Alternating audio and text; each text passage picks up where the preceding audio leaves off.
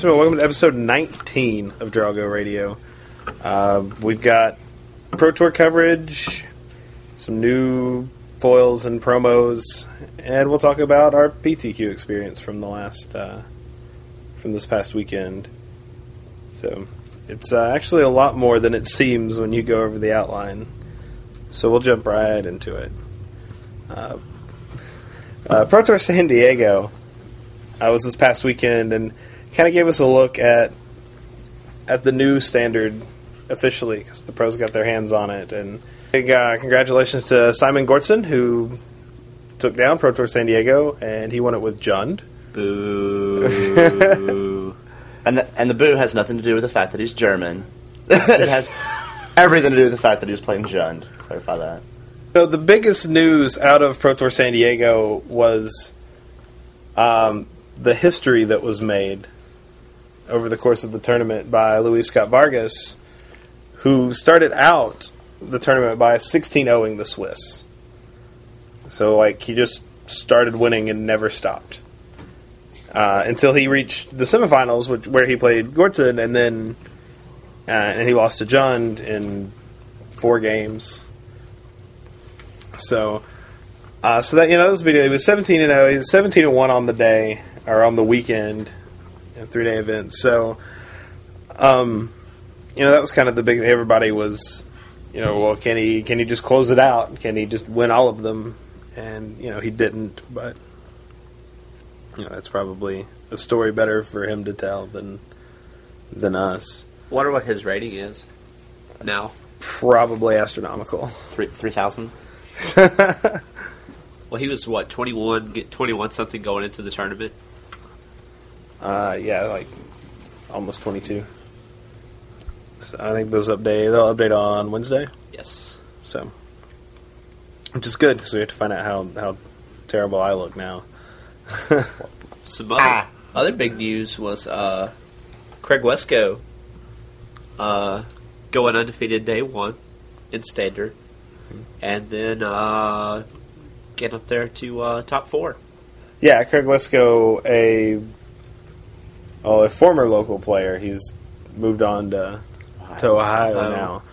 So, but he's uh, been on the tour quite a bit, and um, you know, so just a just a local player, you know, top fouring a pro tour. So, Yeah, that that's pretty awesome, and, and big congrats to him for doing so. That that's a pretty huge accomplishment, and also doing it with uh, pretty much a rogue deck, uh, a white weenie build that was pretty much like uh, no other white white weenie we've seen yet. You know, it was completely different than traditional. Uh, you know, bunch of little guys and Honor the Pures. It was in fact kind of it morphed into a mid range deck with uh, Wrath of Gods and uh, and he played uh, the colorless artifact or the colorless manland.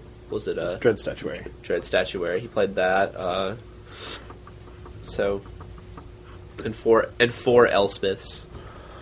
Yeah, I mean, I think it's clear. Are we like in agreement that that's one of the two breakout decks of the tournament? Mhm. Right, and it's and it's quite good. I think it put all but one person into day two of the Pro Tour. Everybody who played that deck, you know, uh, save Gerard Fabiano, made day two of you know of Pro Tour San Diego. So, uh, so the deck, you know, like granted, Wescoe's build was a lot different than some of the other builds because he was playing uh, four Stoneforge Mystics and four uh, Elspeths as well, and a lot of the other decks were um, reminiscent of the 16 land build from Worlds. They had up like they had up their count to four, four, uh, four more lands. So they were playing Tectonic Edge and Emeria Angel. And West Coast list wasn't playing a Mirror Angel; it was just playing four Elspeths as its flyers. So, uh, the other decks in your top eight, first and second, both Jund, of course. Uh, we had the uh, the new Naya deck, which we'll we'll cover in a minute. That was piloted by LSV. Uh, White Weenie that we just talked about, and then there was another Jund deck, uh, Red Deck Wins, an Open the Vaults combo, and uh, Pro Tour Junk, Mana Ramp, Green Black White Nightfall, whatever you want to call it. Uh, Lotus Cobra, Knight of the Reliquary, Baneslayer. you know that deck. Money. Yeah, Yeah, a lot of money. Dot deck. Uh, so pretty. I don't know. It's a pretty diverse top eight, really. I mean, the three Jund decks, uh, clearly, but they were, you know, a quarter to a third of the field anyway. So, you know, the numbers make sense. The you know the decks that are missing vampires and like Eldrazi Green and Boros, the other two, you know, heavily played standard decks. There's no control deck in the top eight. Um, you know, we had blue white control kind of broke out. Uh, the Pat Chapin brew uh, put put both Chapin and Gabe Nassif real close to the top eight. Um, um, and then there was uh, the Mythic Bant deck that Zvi Mowshowitz built was another solid performer on the on the weekend. So a lot of good standard lists came out, and um, you know, but that was that was your top eight. A lot of decks right there on the fringe. So the Naya deck, though, um, you know, of course, it put LSV in the top eight. It put Tom Ross in ninth place, uh, just you know, right there, and several other players in the money as well. I think the whole Channel Fireball group pretty much played that deck. Uh, and I think, you know, I built it the other day. It's really good. You know, it's four Bloodbraids, four Ranger. It looks a lot like um, Naya Lightsaber from Worlds, only it's not playing Baneslayer Angel. And it can win. Yeah, and, and the deck can win. And it's not running Woolly Thoctar either. Yeah, it's not running only Thoctar. It's running um, Stoneforge Mystic and Neither Reliquary. yeah, and Knight of the Reliquary, and it's I guess the cards that replace Woolly Thoctar though Birds of Paradise, two Birds of Paradise, two Stoneforge Mystic, and then it's playing Basilisk Collar, the new equipment from Worldwake, and Behemoth Sledge as its Mystic targets. So, have you guys had a chance to play any games with it, or Uh, I played probably like three hours of uh, games with that deck today. You know what do you, what do you think? Uh, it is awesome. Knight of the Reliquary is actually like the problem with Reliquary because Reliquary wasn't run in Naya Lightsaber because they were just pl- choosing to play Woolly Thoctars because the problem was it had no really good targets and uh, it, the, the only like neat thing it could get was a Gargoyle Castle and now you can actually go get you know Manlands uh, and you can go get the the new White Land uh, Sejiri Steppe. yeah, that uh, pros one of your dudes. So that's a neat little combat trick you can do. You know, you can just use it to push a guy through, or you know, essentially, it's a it can counter a spell with it. Turn your out of the reliquary into a mother of runes. So you've got the four uh, misty rainforest, the four arid mesas, which you have that way it's consistent in terms of your fetch lands, and you you know you're pro- pretty much going to have whatever right fetch you need, and two terramorphics, so you got a total of like ten fetches. So your reliquaries are they're going to be huge when you play them. Like you, on average, they're six sixes. Yeah, I, I haven't played a reliquary that's been less than a five five when it when it's come out. So unless you're on a really shady draw, you run it out on two with a noble hierarch or a birds. So I try not to play it unless I've unless it's going to be at least a four four. That way, it just doesn't not a lightning bolt whenever you cast it. Yeah, and I I feel the same way. I mean, because there there are other guys that you can play, you know, over that guy. I mean, you can bloodbraid on three. You know, in lieu of playing your Knight of the Reliquary, and that's real good. Or a Ranger. or you can Ranger on three. You know, or just play out some some wild Nacatls. So I mean, the deck is is pretty resilient as far as you know uh, playing playing against removal because you've got you know the blood braids and you've got the rangers and then it, it packs its own removal because it's playing bolt and it's playing o-ring um, and of course the basilisk collar. And then out of the board you bring in the cunning cunning spark mage and then you can just you know equip your uh, your basilisk collar to that guy and just machine gun guys out of the way. That's probably also like you know because they didn't care like at that point like if they have a uh, sprouting Thrinax because it's like you actually want them to have like at that point you don't care because you you can just machine gun the sprouting Thrinax and then start untapping and then start you know shooting their duders down. Then again, that guy should have landfall untap cutting spark mage like the blue and the tapper one. but that'd be kind of disgusting with your reliquary. Then you can do some really sick stuff, but Yeah, it's real good, uh, but he has haste because uh, you can just drop him down and then collar equip immediately, and then and, and deal with it. And if they can't, you know, deal with him in a couple turns, then he's he's already out of hand because there's not going to be anything in the way of your guys to get in. right. So uh, I think that's a deck that you know people need to look for at their F and M's and going into the 5K series and stuff. I think it's uh, I think it's really good, and I think it's going to see a lot of play. So I don't I don't know, you know, the white weenie deck may see more red deck wins. They may put up more numbers, but I think the the Naya deck will put up more results and maybe better results than Jund over time. I think the Stoneforge, uh, the Stoneforge Mystic is just probably one of the best cards out of the set. That's not you know traditionally obvious. You know, it's it's not a you know you look at Jace the Mind Sculptor and that card is you know oh so good.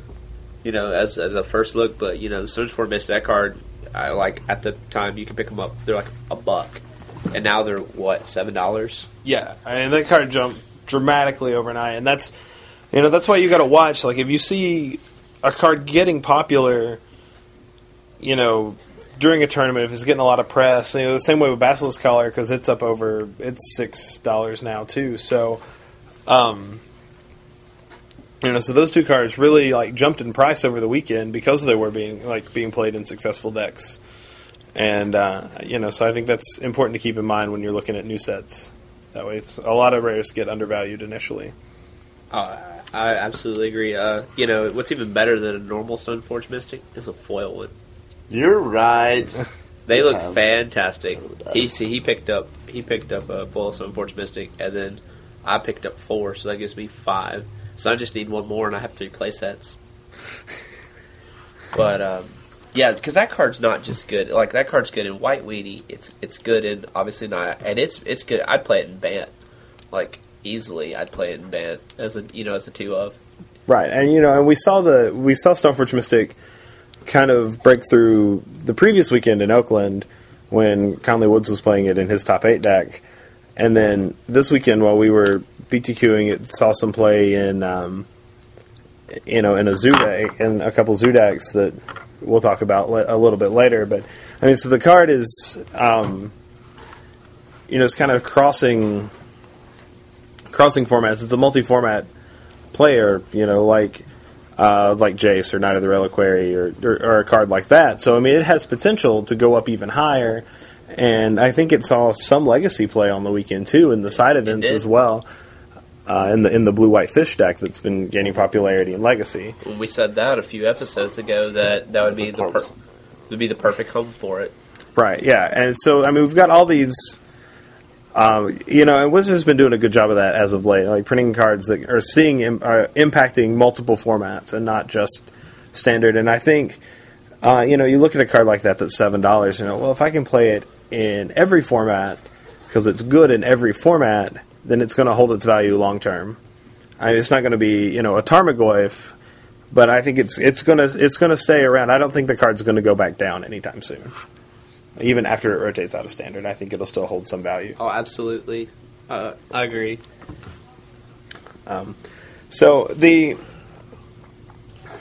uh, the other the, you know the other news out of San Diego uh, comes comes via a blog, um, a, science a science blog that kind of got posted on Twitter this morning, and they held the uh, the AAAS convention at the at the same same place as as Pro Tour San Diego this past weekend, and one of one of the attendants there, I was talking about how much how much fun she had and, and whatnot at, at the convention, and then they get to, uh, you know, she says she walks in like on Saturday or Sunday, and she sees a sign that says Wizards Information Booth, and and it made her laugh because she didn't know what it was, and then you know she she makes the mistake of peeking in, and then she describes it as a grand wizarding tour, and you know so it was kind of neat because you got kind of an outsider's perspective because you know as Magic players, you know we're all like, oh, what's going on at the Pro Tour? What are they playing? And blah blah blah, and then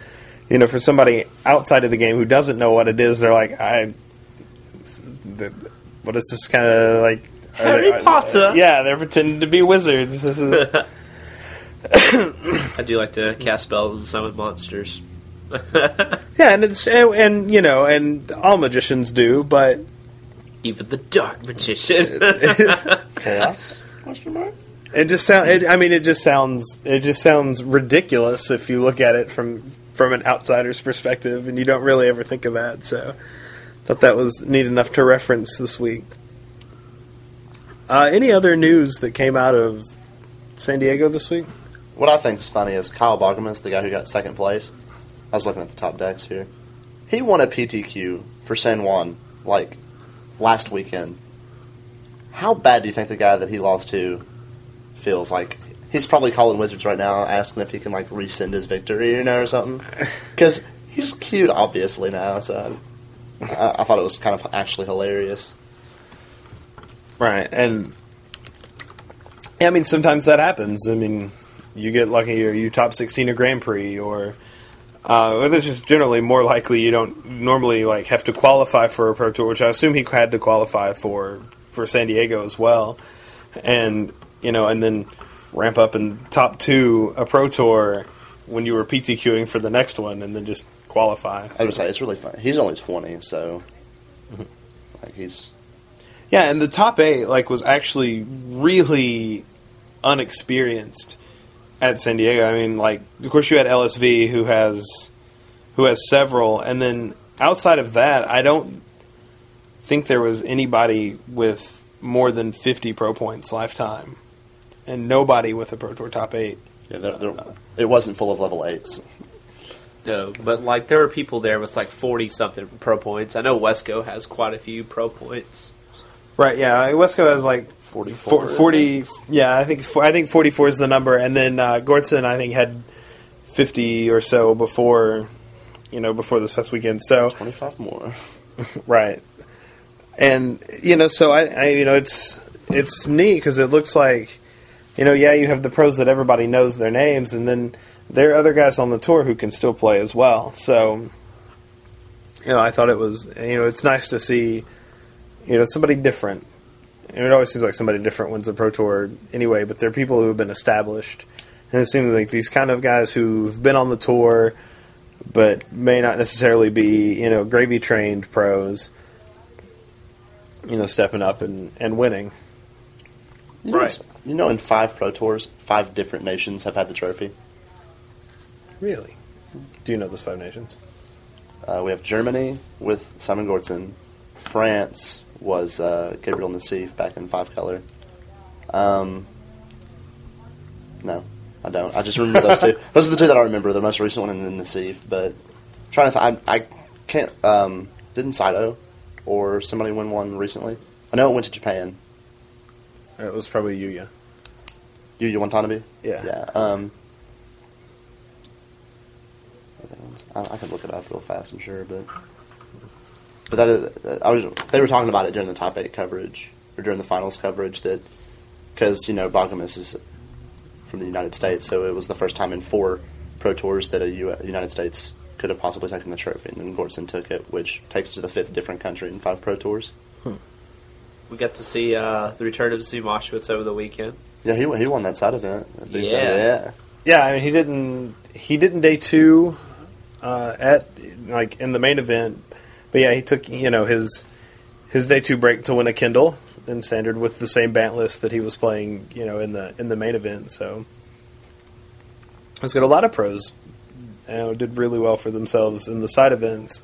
Because you know Zvi won a Kindle Conley Woods won an Xbox in a sealed event. Um, Brian Kibler uh, finished second in a legacy side event, I believe. And Well, one guy and the guy who won, I think, was a pro in that in that same side event. One guy won a legacy tournament and got a set of duels. That was awesome. Yeah, that was Jealous of that guy. Yeah, I think that was that was the guy I'm talking about. I don't remember his name though, and I kind of feel terrible for that, but that's okay. Uh, also out of San Diego this weekend, they uh, unveiled at least one new judge foil, and um, it's it's we didn't get new art on it, but they at least used the good art from its two printings. They used the art from Vision, so it's a card that's never been foiled before. Tyler, what is it? Natural order. What is uh, or maybe people who aren't familiar with Legacy or haven't been playing, you know, that haven't seen any cards from Visions or Portal. What what does Natural Order do? Uh, for two and two green, uh, as an additional cost to play, you have to sacrifice a green creature. Um, search your library for a green creature and put him straight to play. Him or her. Right, and we've seen Legacy decks using um, using Natural Order to go find Progenitus uh, as early as turn three. You know, and uh, so it's really cool. You know, like you know, Legacy Vintage players have a have a bad habit of wanting to foil everything they can possibly get. So, you know, obviously this Judge foil is probably going to have a hefty price tag at least initially. And um, but it looks really good. I mean, like I said, they used the Visions art, the art with the Panther on it, and um, so they didn't commission new art for it, which is kind of disappointing. But you know, the art still looks really good. It's got a jaguar. So, is it a Jaguar? Okay. Looks like a jaguar. Well, Panthers Jaguar? are black. Oh, that's right. Is he is he spotted? I haven't looked at that card in a long time. if, if he's spotted and he's kind of like a medium-sized built cat, it's a jaguar because jaguars are the second largest uh, cat. Second, well, the third largest big cat. I take that back. Science fact for the day. Somebody read up on their zoo books before the show. Well, you know, everybody like everybody thinks that lions are the the biggest cats in, in the world, and they're actually not. It's actually a tiger, then a lion, and then a jaguar. And all the other cats in the world are irrelevant at that point. Well, I mean, I, th- I figured it's appropriate. We're talking about wild Nacatls and you know, and lone lions and all that kind of. Yeah, welcome, welcome to Cat Chat, episode 19. we call it the cat prowl. that that's Tyler's corner. The prowl. That's, I unveil a new segment this week called The Prowl. Uh, so, uh, one of the, like, you know, that, so we unveiled the Judge Foil, and then the guys from Robot Chicken, the the uh, Adult Swim show, were also on hand in San Diego, and they um, they were in the you know the the Champion Challenge or you know the the gunslinging area, playing the new Phyrexia versus Coalition decks, and so of course we got those deck lists. Um, they were put out on the mothership last night, but they were spoiled uh, like the day before on on Mana Nation. So we're going to kind of give them. We'll let them have that credit for that one. We don't want to take that away from anybody. And we're not going to go over the whole deck list, but um, you know the Phyrexian deck is is mono black, uh, of course, and you've got and if it did you know officially officially confirm Phyrexian Negator as you know as a reprint. And you've also got cards like um, Phyrexian Colossus and Voltaic Key, which uh, Voltaic Key actually gets new art in, in from the vaults, and Phyrexian Processor also getting new art. So you've got on on that side you've got Negator, Voltaic Key, and Phyrexian Processor all with all with new art, and then you know it's it's pretty well Phyrexian themed. I don't know if you guys took a look at the you guys take a look at those lists and. Uh, you know, you get Phyrexian Vault and you get Phyrexian Ghoul, which is uh, Nantuko Shade or Nantuko Vampire Husk. Nantuko Husk or Vampire Aristocrat. I wish we could get Nantuko Shade. Um, yeah, so uh, pretty well themed. And then you go over to the Coalition side, and of course that deck's five color. Um, and it's playing a pile of like they give you a pile of basic lands and like an Elfhame Sanctuary and a Shivan Oasis. Open mm. sanctuary. What's that? That's the green white tap land. Elfhame Palace. Elfhame Palace. Sorry. I'm all over these wrong card names tonight. Watch me go. Open sanctuary. Yeah. what does it do? That's the Elfhame Sanctuary is a card though. That's the one that you like pay one and skip your draw step and search for a land and and put it to your hand. I think it's like a more targeted abundance. Um, yeah, so out of the coalition deck, you get Urza's Rage, Armadillo Cloak, uh, Elder, all with new artwork, and you get uh, Riths in the deck and Treva's in the deck.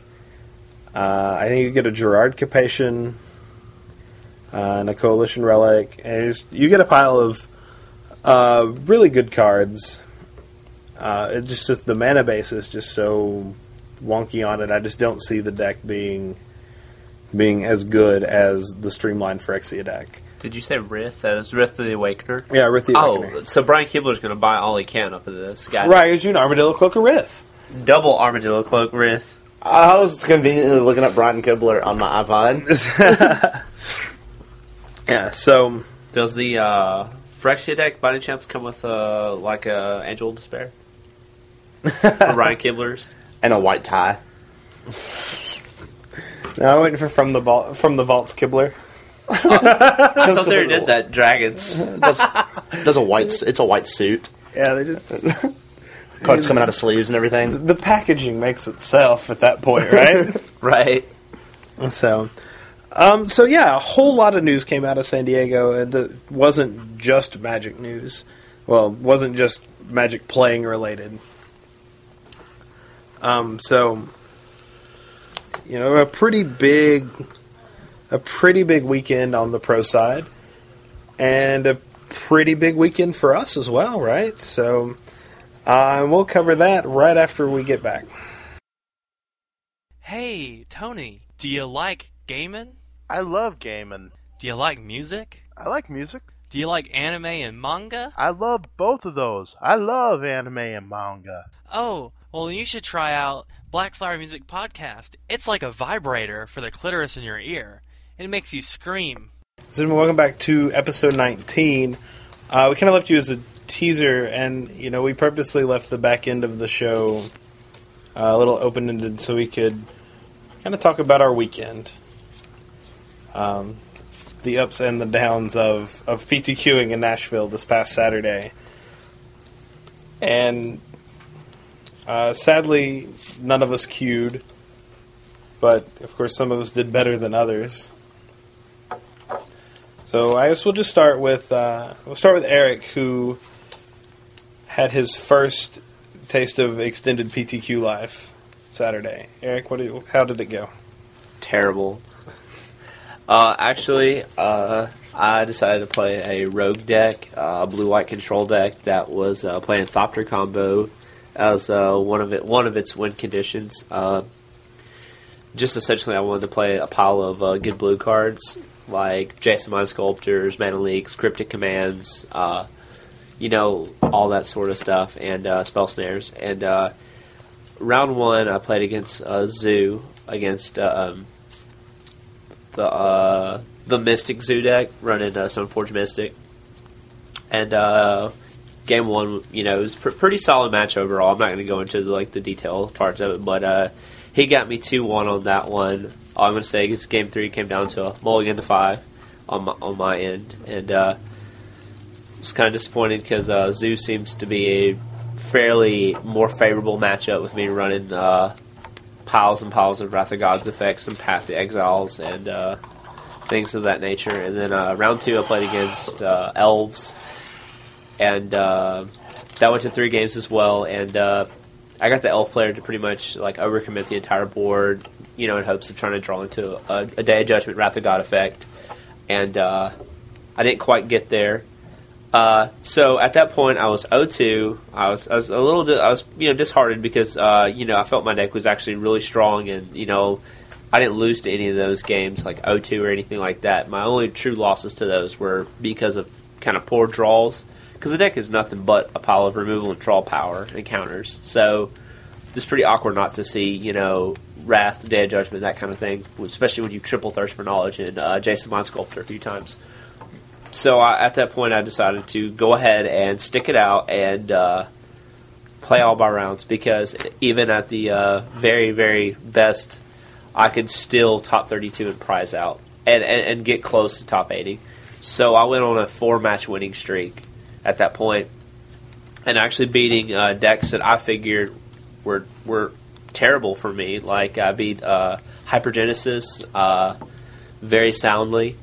Uh, I beat um, you know, next I played against Depths, which I figured like it was the black green Depths, so I figured that was actually kind of a, a good matchup for me, just because uh, a lot of his cards costed two. Like you know, his his deck was really susceptible to uh, spell snare, and I you know I I pretty I beat him fairly soundly, and uh, then the next round I played against uh, Blood Zoo, which I happened to beat that 2-0 in uh, the game one. I played against him at Mulligan to five, and I thought I was the first thing I went was oh oh no, you know here we go again. But uh, actually happened just to ride it out and uh, made him overcommit and made him feel very secure. Let him play out his uh, his jitte and uh, cast a Wrath of God, Day of Judgment, that kind of stuff on him. And uh, next round I played against the red white deck. The Boros deck, and uh, I beat that deck 2-0. And uh, game one was probably the best match I played, the best game I played all day, because you know it started off with uh, you know me disrupting his tempo early, and then uh, him just literally he burned the hell out of me like four through six, and uh, later in the game I'm at one life. I don't have the Thopter combo. I have Thopter Foundry, and uh, all he has is a GOP at this point, and he's out of search targets. So I'm, I'm fearing like he's just gonna draw into a, a burn spell and just kill me because I didn't have a counter spell at the time. So what I had to do is I had to transmute my Tolaria West to go get my second artifact land, which was an Ancient Den, play my Ancient Den, then cast my Crucible Worlds and my Thopter Foundry, and started sacking my artifact lands to gain life and crucible them back to build up dudes to block. And uh, eventually, I just finally started gaining the advantage and uh, wound up getting to my Thopter combo. And you know, obviously, I had like 13 mana at that point, so there was really nothing he could do. And then the next game, I subboarded into Kitchen Finks and uh, Chalices and uh, uh, Pulse of the Fields, and I actually opened up with two Chalices, a Pulse of the Fields, and a Kitchen Finks, and the rest were lands. And I felt I kind of like cheated in that game, but uh, I wound up uh, soundly securing that, you know, a Chalice at two and a Chalice at one. The only reason I played a Chalice at two first is so he could smash the Smithereens and then I ca- cast the chalice at one. So, but uh, it was it was uh, no, I take that back. No, that's not how it happened because uh, I chaliced at one because I can draw a fourth land. That's right, and uh, he smashed the smithereens. He drew one of, and then I chaliced to one again because I couldn't draw into my fourth land. That's that's right.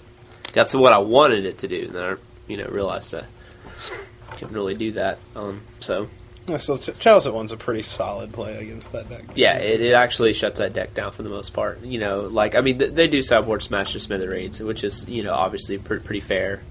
Um, you, you know, you've got you were running a pile of counters to to deal with the smash anyway. So It just yeah, so it just stinks because when you when you chalice at one, you you cut out three of your counters that you need to, that you use to counter the smash to smithereens, which is a spell snare.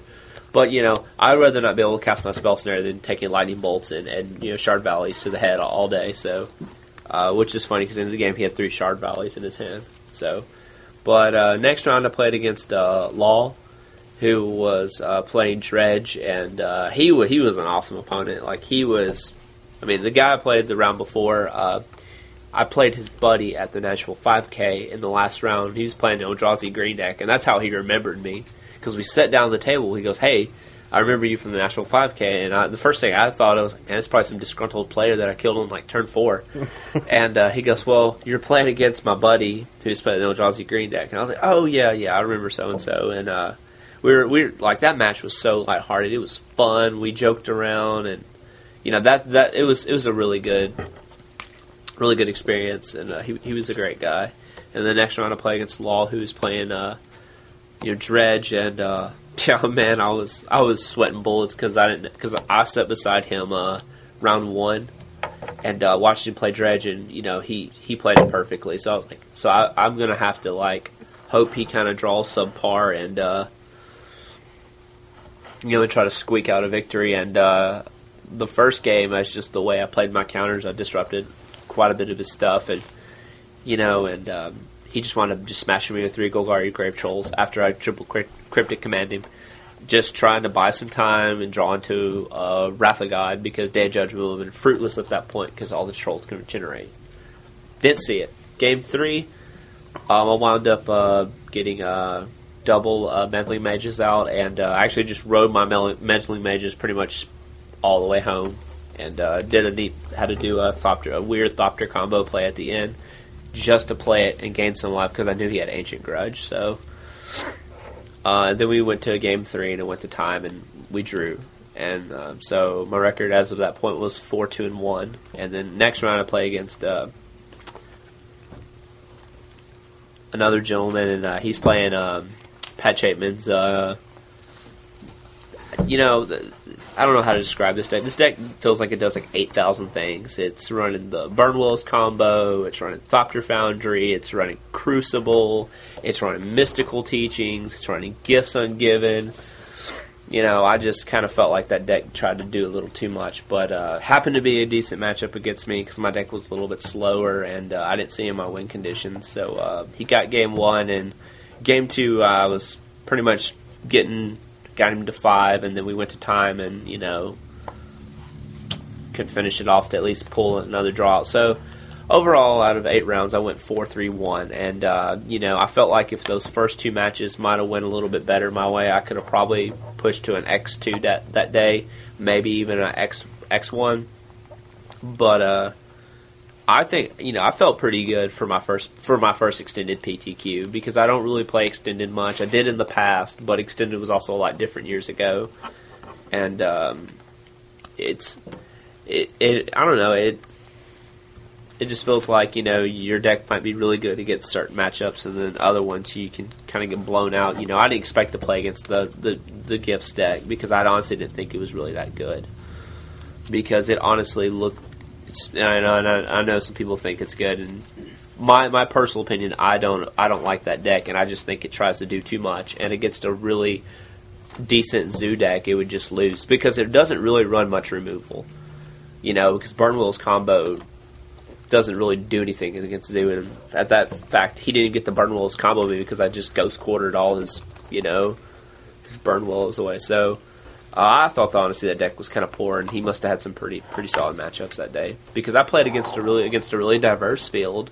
I never played the same deck twice, be, except for Zoo, and the Zoo decks were different uh, structurally, just the way they were built. Um, so you know, overall, it was a pretty good experience. I, I, was I was glad with my decision of just sticking it out and try to play those rounds out. So it was it was well worth it. Yeah. So, um, so yeah. So you're probably real excited when the uh, when the format shifts again to standard, and or do you like want to keep playing extended? Uh, I want to keep playing extended because I honestly felt like that my uh, blue white deck could have been uh, a lot better than it was after I built it because I built it and did no play testing with it. Yeah, we actually brewed that deck what the Thursday, Wednesday or Thursday, you know, Yeah, before before the PTQ. Yeah, and we just, you know, because I looked, I looked, you know, you handed me the list, and I was like, oh, this looks really good, and uh, you know, and obviously there were probably some changes, and I'm sure you saw those like when when you were. yeah. I, I need to just draw Wrath of God. That that's that's honestly like the main thing. I need to sideboard a, another Wrath of God and a Day of Judgment so I can go to three Wraths two days and Zoo. Because apparently, no matter how many Thirst for Knowledges and compulsive researches you cast, you just don't see them. See what you're what you're failing to understand is there's nothing wrong with your deck. It's just zoo. It's just what it does. It just has draws some- three of the same It just has some mojo that it puts on your deck and theirs. And you, just, you just can't beat it.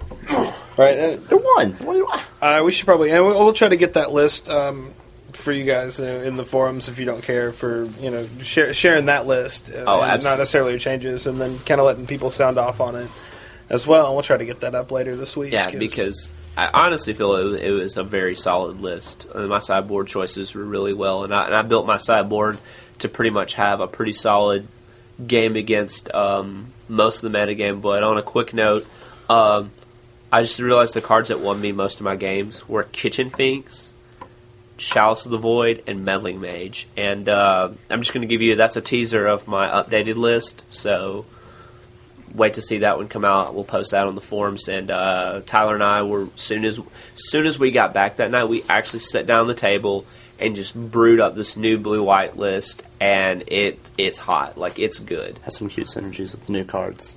Yeah, you'll probably you'll probably see Stoneforge Mystic and Thopter Foundry, you know, playing together like you've never seen them before. So So, and Tyler, like, what did like you? What you ended up playing depths, right? Is that Yeah, I took you I took- initially went with? I took the year checklist and changed it a little bit because I noticed that they switched out from the Into the Roils and uh, the Beseeches, and they put in just repeal. But I was, you know, concerned about the increasing popularity of Dredge, so I put Into the Roil back in the deck over a repeal. That way, because you can muddle for it, that way you're not dead to a, an Iona Black, because Right. good luck repealing that Yeah, card. because really, what are you going to do? Yeah. And, and I noticed that because uh, in my fifth round, I played against Dredge, and he Iona Black, and I had the, and I muddled for my Into the Roil and bounced it to his hand. So, I mean, it, it, I noticed the change was re- actually relevant against him. Um, on the day, like a, either the deck just can't beat Zoo, or my draws might have just not been the optimal, and I don't understand the matchup as well as I thought. But I went uh, five and three, and I dropped all three matches to Fat Zoo. So um, I played Mono White Hate round one. I, I promptly dismissed that one with uh, a muddle and a, a 2020 both games. Um, I played Blue White Thopter Control round two, and um, I boarded into some hate Leyline, and he, he had no answers for it. So um, I played Mystic Zoo. Uh, it was actually Josh Cope who top eighted. Um, I played him round three.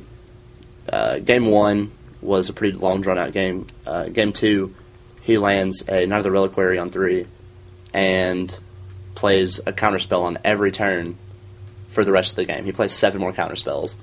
Uh, he plays three Bant Charms and four Negates through the course of the game. So I, I did not foresee myself winning that one. Um, so I, I, I dropped that one. Uh, round four, I play a guy. He's playing Fast Zoo, um, and uh, I get game one. Game two, like there's a lot of mulliganing going on in this round. Game two, um, he gets it. Game three, um, he mulls to five, and I open and I'm on the play, and I open up with um, an Urborg, a Mox, a Bob, and two Thoughtseize, which are the relevant cards. So he's mulled to five, and I'm on the play. I go Urborg, Thoughtseize, play my Mox, and print a Bob, Thoughtseize him again, get rid of two threats. He's left with two lands and a threat, and neither of his lands will play what I leave him with. And um, I draw multiple Dark Depths and, and Chromoxes for the rest of the game, and he continues to draw like, ah! Draws like triple Nacatl and double Loam Lion, and proceeds to just, you know, beat me back down. It was, it was a very, very sobering moment when that happened. Um, but round, you know, the next round, I, I played Dredge, and that match just seems unwinnable for them. If if you if you do anything relevant through the course of the match. Round six, I played against uh, Blue White Lark, which is the the guy that beat one of our compatriots round one. whoa, Exactly, the guy running off. twenty one basic lands. He's playing like three non basics, but yeah, that game just I, I don't. I thought seized every game, and he really couldn't recover from it. It seems so. Um, the next round was my most interesting match of the day by far. Um, I played a Breach Hulk deck, which I got the guy's list after the round because I was just I was blown away by by what he was doing to people. He was actually through the breaching a, a just like they did in Bubble Hulk three years ago. But rather than getting a, a Reveillark and either a Bile Urchin or a, a Mogg Fanatic with a body double and a Carrion Feeder, which isn't in the format anymore, he would go get multiple Hedron Crabs, a Sakura Tribe Elder, and multiple Dryad Arbors, and mill his opponent for up to 60 on turn one, if possible. So I got that one though because you know he breaches a Hulk in, and I Into the Roil it back to his hand. Again, Into the Roil is probably a, a, a necessary spell for a Dark Depths deck to play. Um, game two, I board out all my Thopter combo spells and just put in a cut like three ley lines and my two Phyrexian Arena, so I can hope to draw to my 2020 faster, and I'd make a 2020 before he can make 60 cards in my deck go away. And then um, getting to the last round, I'm X and two playing for like 10th place or whatever, and I play one drop zoo again, and same thing as usual. Dark Depths just rolls over. So I, I don't know what it is about that matchup. It, it just like the deck that because you're checking them that that whole team they built the deck they changed it to be better against zoo they put in the repeals because you know Gaddock not present anymore so repeal is just a faster faster answer that's gonna draw a card and um, if I'm not mistaken I cast zero repeals all day which was an interesting, just a little thing that I noticed because that card was an addition to be good and it never got cast. But they put those in. They put an, an extra removal spell in the deck. It just it just seems like the deck is more tuned to beat Zoo, and it just can't. Like because all the pros say that you want to make a 2020 against Zoo, but every Zoo list now is playing seven paths main board with the four three split of that and Bant Charm. So it seems like your best bet is to actually go for the Thopter combo as fast as possible.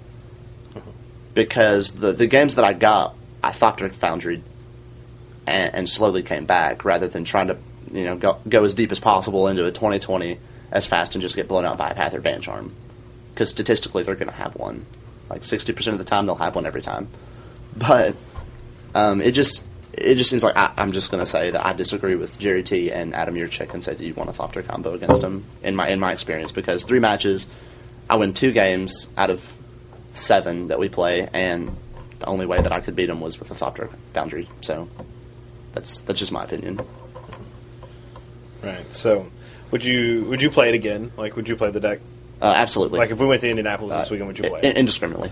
I would I would absolutely shuffle that deck up. Um, I might make a couple of changes to the sideboard to just put more zoo zoo hate in. I, I also saw threads of disloyalty zero times, which that might be, but I, I don't think there was really a, a chance in the game where I had the option to to play a threads. Like there wasn't a turn where I, I felt like you know if I tap three mana and play this threads on a creature that I can you know it, it's going to make a difference because usually at that point they've got a Knight of the Reliquary and you, you can't threads a Knight and that's the card that you really want to you know get rid of. So you probably want to smother that and the next turn you know you're you're four mana ideally. So you want to you just want to be doing other stuff rather than casting a thread. So I almost don't like threads in, in the board maybe, um, but yeah I would absolutely play the the deck again if I could just change the board a little bit for more zoo hate.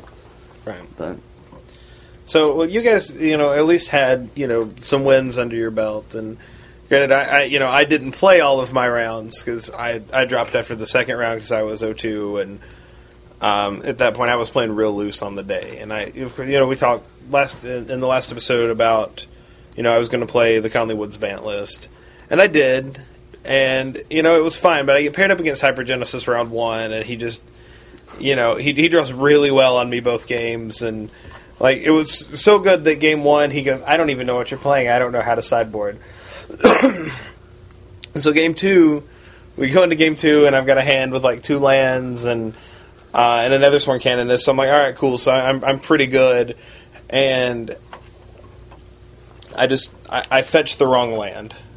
So I just played terrible, and so so I fetch I fetch for a breeding pool, and I've got a treetop village in play, and I can't play my canonist, and and, you and he, well, here's the thing: he doesn't even cascade into his hypergenesis game two. He just suspends it, and my draw was so bad that he just it just came off suspend, and he beat me.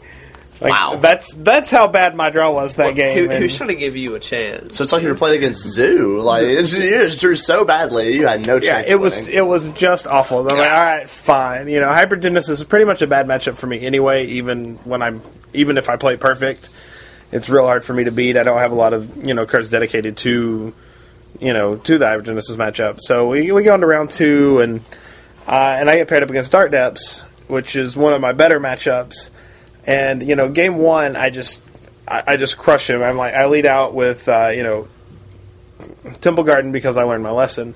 Uh, Temple Garden into Noble Hierarch, and uh, you know into like turn two Tarmogoyf, you know, and Spell Snare, and then you know turn three I've got a Tarmogoyf and a Noble Hierarch, so I get him for a pile, and then you know so he, he deals with he deals with my Goyfs. I play two more Goyfs. So I draw all four Goyfs in the match, and like he doesn't stand a chance, and I just I just kill him before he can do anything. You know, like he makes the token, and then I path it, and then he gets Thopter Foundry, so I bant charm all of that away, and you know, so you know that was like, well, I can't possibly lose, right? And then we go into game two, and he combos out real hard on me real fast with the you know with the tokens, and I don't see any of my sideboard cards, and so I just die. And then we go into game three, and we're running real short on time. We start game three with about five minutes left, and I'm I'm like, well, at this point, I probably can't kill him as fast as he can kill me, so I just have to make sure I don't die. you know, and I'll just fine, I'll just play for the draw, whatever. And it gets to the point where he has a Thopter Foundry in play, but no sword and nothing to sack really. Uh, he's got a Hex Mage and a Dark Confidant and uh, and the and the dark and the Dark Depths. So, you know, I look at my hand. I got five lands in play. I'm holding a Chrome Mox and I've got a Crovax and I've got an active Jace. So I'm like, all right, cool. This is this is good. This is turn one at time. Uh, you know, turn one of turns. So I'm like, cool. I'll brainstorm my Jace, uh, find my sixth land, you know, play my land, fetch them both, go to two, and run out my Crovax, which of course he doesn't have an answer for immediately. Like he can't counter it, so it just flops into play and kills his guy. So he's like, well, I'll make a token with my Hex Mage. And I'm like, cool, you got a 1919. And so I, I play my Chrome Mox, imprint a Samurai of the Pale Curtain, and go to Path, and he has the Muddle the Mixture that I saw three turns ago when I Vendilion clicked him. So, and, and I look at my paper and I'm like, oh yeah, you did have that card, didn't you? like, because I wrote it down and everything, and I just didn't reference my notes. And like the whole situation could have been avoided if I had just like ran out the Chromox first, played my Crovax, and then bounced the token with the Jace, and then there was no possible way I could lose. Like, because I was, you know, I had to tap out for all of that, but I was holding the Bant Charm, so I was ready for his Thopter Foundry when he went to play the Sword of the Meek as well. So, I mean, I had answers for everything. And I just played terrible, so, you know, I made the decision. I was like, well, I- you know, I, I missed I misfetched a land in round one. I completely blew this game that I had no business losing. You know, round two. So I was like, well, my day's done. So you know, I ended my tournament. I went to Chili's, had a few drinks. Um, you know, with, with our friend Ryan, who also O2 dropped. Sorry, Ryan, didn't mean to call you out on the show, but Mr. Big uh, extended PTQ. Mr. Nashville, if you will. Right, you know, and we'd put in like I'd put in a lot of work for the and we'd all put in a lot of work, and you know I was real disappointed to go 0-2, but whatever. I mean, there's still a couple, maybe three PTQs that we can hit before the season's over, so uh, I'm gonna I'm gonna queue at one of those for sure. And I just need somebody to tell me the days at least two weeks in advance so I can plan on this. uh, yeah, well, I know for a fact that April 10th we're going to Louisville. Now, question: You play the Bat Dank? Would you play it again? Absolutely not. What, what would you play in its place? I, I don't know because I made so many play mistakes with the deck, and that it's, it's so unforgiving when you make a play mistake. And I guess if I played it more, if I more, I didn't do a lot of play testing at all. Really, I mean, I'd play tested a lot of different things um, before. Like I was play testing Merfolk until you know the first of last week because it, it had a good matchup against everything I wanted except for Zoo. And then, you know, the Boros deck came out, and you know, more people started playing Zoo, and it just was just a terrible idea to play it at that point. So I switched gears to the Bant list, and I don't, I don't think I would play it again. Uh, I honestly don't think I'm good enough to play the list. So I just don't think that Bant's good enough in this format. yeah, I mean, Honestly, like- and, and Bant does have a problem closing out games. Its Zoo matchup is terrible. Still, I mean, it's you know, it's under fifty percent, especially game one. So I just I don't see myself playing that like playing that list again. I have no idea what I would play, but You should play the Hold Gets Crabs. uh, Just, just play Breach Hulk. I you know I have all the stuff for Breach Hulk, so Just roll up to the next PTQ. I, I did actually did quite a bit of Bubble Hulk testing a few seasons back. So Back when it played the Rakdos and the. Did you play the Bile Urchin? Or the yeah, Mogg Fanatic? no, I, I played the Bile Urchin. Good one. I, I like I had a foil Bile Urchin. Just the case. I didn't have a foil Mogg Fanatic. so um, The deck was fun. yeah, and the deck's a lot of fun to play. So I don't I don't know what I would play. I may go I may play Hypergenesis The deck's good. just so I can blame it on something else when I lose. Should play Living End. Um, If you play Hypergenesis, uh, I think you should play uh, Mulldrifter over Thirst for Knowledge. Agreed. yeah. I, I think I know Saito, you know, probably did more playtesting than we ever will, but at the same time, I just believe that Mulldrifter is a is just a better card in the deck over Thirst for Knowledge. You know, it, it serves two purposes: it draws you the cards you need, and also you can just cascade off of it into in the guy in the play. You know, when you uh, when you hypergenesis, it gives you something else to do. Yeah, and, you know, and I was looking into Hypergenesis before I settled on the Bant list, and it just came down to I, I just couldn't get the cards in time before the list. So, um, I don't know. I mean, the the Bant list was strong, and it's really if you're playing the Bant list and you're good with it, then it's it's really is. I mean, it's hard for you to lose, but it's at the same time it's it feels a lot like rock, and it's really hard for you to close out a tournament as well. So, um, so I mean, I, I think I don't think I would. I, I wouldn't recommend. I would play it if you want a top eight, but I wouldn't play it if you want to win. I just don't think it has the tools. So, you know, just for what it's worth. Um. So on the other hand, we do have the top 8 from from this past weekend. Should uh, the first people to as well. Right, yeah, we're gonna break this real early. So, somebody want to want to go over these? All right, so our top eight. Running out the top eight, in eighth was the Boros deck. Um, in seventh place was Mystic Zoo.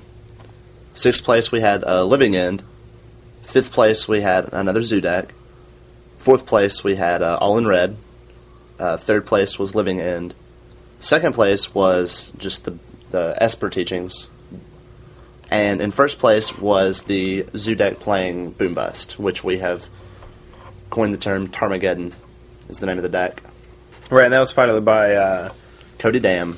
by, by Cody Dam. So congratulations to Cody heading off to San Juan, sunny San Juan for some block for some block action. But yeah, overall it was a, di- a diverse top eight. I mean, the only deck that had multiple was Zoo and Living End. So Right, I mean uh, the the most interesting thing there's no dark depths in this. it was a bad day for Dark Depths. Yeah, I mean, there's no dark depths in this in this top eight. I think the problem with that is there was nine fairy players there, and I think they all played depths early, and then zoo in the next round. Because when I sat down for my first round, I looked to my left and looked to my right and looked at table up, and it was fairies versus like depths everywhere I looked. And then next round I sit down and look around and it's just a bunch of depths players, and I look three tables backwards and see a bunch of zoo versus fairies. Like the guy next to me was it was a zoo fey matchup, and the guy was you know the fairy player was just rubbing his brow the entire time, trying to figure out how he was going to pull this one out. So it, it just it, it was just one of those days for depths. It just didn't seem like it was going to happen. Also, I think I think thirty percent of the field. I think it's just you know just a statistic that I'm going to come up with off the top of my head. I, think about that much of the field was just straight up zoo, if not more. Like it was just it was everywhere. Yeah, it did seem like there was a lot of zoo, and I saw a lot of elves as well. But I think a lot of what has what, what has to do with the deck choices around here is the availability of cards, because a lot of people in this in this area are more standard players, and the easiest deck to get into if you play standard is is, is living end or zoo, because most of the cards are standard legal. You only have a few things. Like the only things you need for living end that aren't standard legal are five shocklands and uh, living end and, and living ends and fulminator mages, like just stuff like that, like cheap cards that you can pick up anywhere. And then for zoo, like really all you need is four hundred dollars worth of Tarmogoyf and some fetch lands or some shocks. And so both decks are relatively easy, and I just Right, and it was it's in it was our first chance to look at like kind of how, um, you know, continued Worldwake innovations trickle down to to a local level too with the, uh, you know, with the Mystic Zoo deck, which, you know, seems really good. uh, it seems really neat. So, I like to go get my Jitte Or sword of or fire. sword. yeah, Yeah, Sword of Fire and Ice. Yeah, yeah. I mean, you got a lot of good plays that you know that you can make there. So, yeah. I stared down one of those in round three. So you know, all in all, not a bad you know, not a bad weekend. I mean, we had we played Magic. That's what that's what we like to do. So uh, I kind of wish you know, as a as a group, we had done more winning, and especially on a personal level, I wish I would have just. Heck, I got five packs. I, I made it right inside the cut with thirty first. Uh, we do need to um, to toss a little uh, shout out to our friend Brad, who once again placed in the top sixteen of a PTQ. He hasn't quite got the top eight down yet. He is very, very consistent at almost getting Yeah, there. losing in like the next to last round, you know, to knock himself out. But He, he tried to go the Hatcher route and just lose his first round and just try to scramble through the, the mediocre rungs. That's how I like to do it. Yeah, because Tyler and I were both on the bubble for, for a while to top sixteen. So you And know, until, and I was, we were both there until the very, Yeah, very end. Like, I, 'cause if I had just won my last one, I would have been there. because round six, you know, I was four two, and I was I was feeling really good. Like you know, especially beating Hypergenesis, I was like, man, that shouldn't ever happen. but when you draw double chalice and a Meddling Mage, I just felt really good because I assumed at X two I wouldn't run into much zoo. I Yeah. figured they would have either just been so bad at with with zoo that they would have just lost a lot, or they'd be really good with the deck and would be X and one or higher. And it's just I ran into the one guy because there was nobody else. I looked around and it was just L's and just just those decks that I you know just get them out of here. and that's how I felt about Dredge because that's an odd that's an odd deck to run into. You know, round seven in the four two bracket. You know, like especially at, at like there wasn't a, there wasn't like a lot of good Dredge players, but that guy was pretty good with it. And then you know who who honestly expected Pat Chapin a, a, a Pat Chapin you know brew list. So you know Well, the dredge player that you played law, he played uh, Dacus, uh, yeah, the Hypergenesis, and he played him a couple of rounds before when I was playing against Dredge. So yeah, he, I watched him, and he handled it pretty well. So yeah, Law, Law is uh, he was a really good like he's a cool guy. Like I wish I wish we had more people like him around here. Like he was pretty awesome. Yeah, I mean, I didn't even. I, I, uh, the first guy, the guy I played against round one, it was his his first extended tournament, and uh, so Was he running the mono white mirror deck? No, no, that was the guy that was playing. Uh, he was playing Hypergenesis, and like he just he just killed me. he, he just played Hypergenesis. That's, yeah, I that's- mean, he was just like Hellkite, Hellkite Angel, Despair Progenitus go, and I was like, cool, Avid Mind Sensor. Let's see if you were playing if you were playing Rubin Zoo and you were Brian Kibler, you could have won that. I I know. I mean, so wrong deck choice. Wrong, wrong outfit. Which uh, we actually got some uh, compliment. We got some weird things about our, our outfits. people kept asking me and Eric, "Do you guys dress like this everywhere you go? Like, like, like the tie?" because I was in a uh, tie, a sweater, uh, and slacks and dress shoes that day. Uh, so, so typical Eric gear. well, the slacks, you know, I, I, I I've, I've switched to more of my designer jeans during my casual days, and uh, my cowboy boots. But uh, you know, if you'd like to see a pic of me or Tyler, you know, you can go to uh, our website. oh, and that that pic is very flattering of you guys because it's from the morning of uh, of St. Louis, so Oh, it was real nice. we were rough. yeah, that, that that was a rough day in general. But uh, Mhm. So I, I called it an early. I called it an early afternoon, um, and, and and head out before the top eight was finished. But uh, it, it came down the wire that uh, that you had made a new friend, Tyler. While uh, Yeah, just again want to give a shout out to uh, Jonathan Medina from MTG Metagame. Hooked me up with uh, my fifth or sixth foil Iron's Judgment. Uh, but but yeah, it was funny because one of his friends that he came with was actually my first round opponent. So I mean, we we chit chatted every now and then in between rounds. Uh, we did some trading afterwards. Like they, they were really cool guys. Like I you know I'd hope to see him again at the next PTQ. right, and then um, he actually played one of our friends Mhm. in in the first round, and actually drew with him, and uh, he was playing the. Uh, I don't I think uh, I think Jonathan was playing teachings, right? Yeah, Is he was playing Esper Teachings. Yeah, he's playing Esper Teachings, and then our friend Ken was playing uh, the, the blue white ally deck, the, like. Ghostway and, and whatnot. And they actually drew in the first round, and and uh, you know I, was- I was checking checking my Twitter trying to get Pro Tour updates, and I noticed that that he that uh, Medina tweeted and was like. Uh, I'm I'm 101. I drew to allies. It extended, and uh, it made me laugh because I was like, "Oh, he drew to Ken. That's silly." So, um, but yeah, so you know, he and he came out on, on Twitter later and said that you know he had he had met you guys and Yeah, they were they're really cool guys. yeah, sure. and we were nice guys. If so I'm not mistaken, he topped in uh, Lexington a couple weeks ago playing. uh, he was playing he was playing the, the Thopter Thopter Morph. Yeah, Yeah, so so he's Yeah, and um, so yeah, and because his blogs are actually pretty well written too. I don't Hmm. know if you guys have uh, met him. It's really nice, and he also feature match of the day at the PTQ. Definitely was when the Slivers player played uh, played Mono White Emeria or something like that. He played. It was hilarious. Like it was it was fantastic. I never expected to see slivers there. I saw that guy sleeving up slivers when I was doing my deck list, and I pointed it out to you guys, and I don't think you believed me. oh, I saw a letter. It And I, I was like, I was like, oh, I sleeved up a Virulent Sliver. What's he doing? It's a watcher sliver. What? Here comes five Maybe he was going to breach Hulk for the combo. just, just poison you out on turn one. Can you do that? No. It'd be turn two, because you'd have to go get like Firewake Sliver to give him haste, and then uh, three Virulent Slivers. But since breach is at the end of turn, you have to wait until the next turn to do it. Or you could just go get four Virulent Slivers and Two Mothdust changelings. yes. yes, actually, Mothdust Changeling. Cool. So now that we've broken extended, We're gonna poison you out on two guys. Watch it.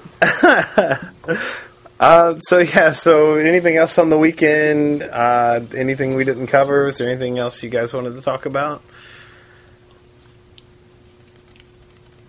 I'll take that as a no. There's a. Uh, Band, Hmm? the Pro Tour player, just mentioned. Are, are you gonna mention that? Oh yeah, I guess we could. Um, yeah, I guess the one thing we forgot to cover earlier was uh, longtime Pro Tour player Peter. And Magic footnote. yeah, Peter Spaghetti. Yeah, spaghetti. Spaghetti. Meatballs. This is what his new nickname is. Meatballs. All right. Peter. Peter Spaghetti. Like, um, he kind of got touted as a bad boy on the Pro Tour, and it was kind of the image that Wizards wanted to make him make him out to be.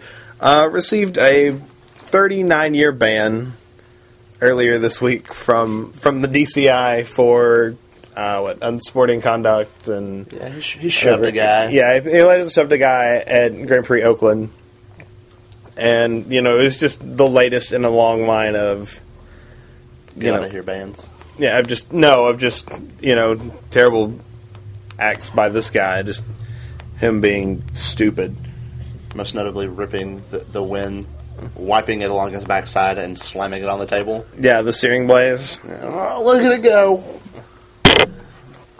Yeah, so yeah, so he receives a 39 year ban. He's eligible. He's eligible to play again in in 2049. Um, we throw out a happy trails to to him. We'll see him rolling up in like a wheelchair. I'm back, bitches. See you do a wheelchair donut on somebody's somebody's rare. He's doing like a wheelie in his wheelchair. He probably he probably owned the leather jacket and the do rag. Call him patches. Uh, he's made more money on the tour than we have. Just a quick note. just just running some numbers here.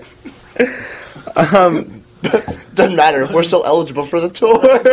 I, I- I think you have more opportunity to catch up. 39 years, folks. Uh, 2049. Dropper. don't don't be that guy. Right. Don't be that guy. Period. In all seriousness, we we've covered it before, and I, I won't start this forty minute rant again. But don't be that guy. That's who I'm talking about. Uh, you guys got anything else? Uh, congratulations to Brent for day twoing and the Pro Tour. Yeah, uh, local player Brent Greguth in day two. So Went four one in the standard rounds with the uh, Craig Westfield mono white deck, who they uh, tested together, who they uh, you know got some uh, planning together, and you know that's what he played. And um, the the uh, X two and limited. Yeah, he went to in the limited, and then day day two wasn't wasn't as friendly to him as day one was, but. Very true. And uh, But still, day, day twoing on the Pro Tour is, is no It's- small feat at it's all. it's pretty awesome, and uh, congratulations to him for that. That's that's an awesome accomplishment, and uh, wish him uh, you know safe trip home. Yeah. So, um, what else? Next week we've got the Star City 10K in Richmond. Yes, So, some more standard action. I expect to see a lot of Naya. Uh, obviously, some more uh, Jun God, the deck. No, it won't win. It can't win. because there's, there's not a Pro Tour, so Only uh, only the pros can play that deck to uh, to victory, apparently. so hopefully somebody doesn't prove us wrong on that point. Uh, good luck to everybody making the you know the trip out there this weekend, and you know both standard and legacy. So, uh, we'll of course we'll we'll be back next week for coverage with it, and our big episode twenty. We may uh, try to arrange a special guest or something. Show's gonna be older than me. So, um, is that what we got this week? Is is that really? Did Uh. Friday night we have standard, so if you guys are in the neighborhood, uh, come out Friday night for our uh, standard Magic tournaments. Uh, Yeah, they start at six thirty. So Also, Sign-ups are at six, and then they end at six thirty. yeah, they end at six twenty-five. 6:25. Six to six twenty-five is your sign-up window. leave uh, leave any stray honest judgments on the counter. I will probably be here to pick them up on Tuesday. yeah. So uh, if there's nobody else got anything, I guess we'll close it up here. We'll see you next week. We'll do better. Stay classy.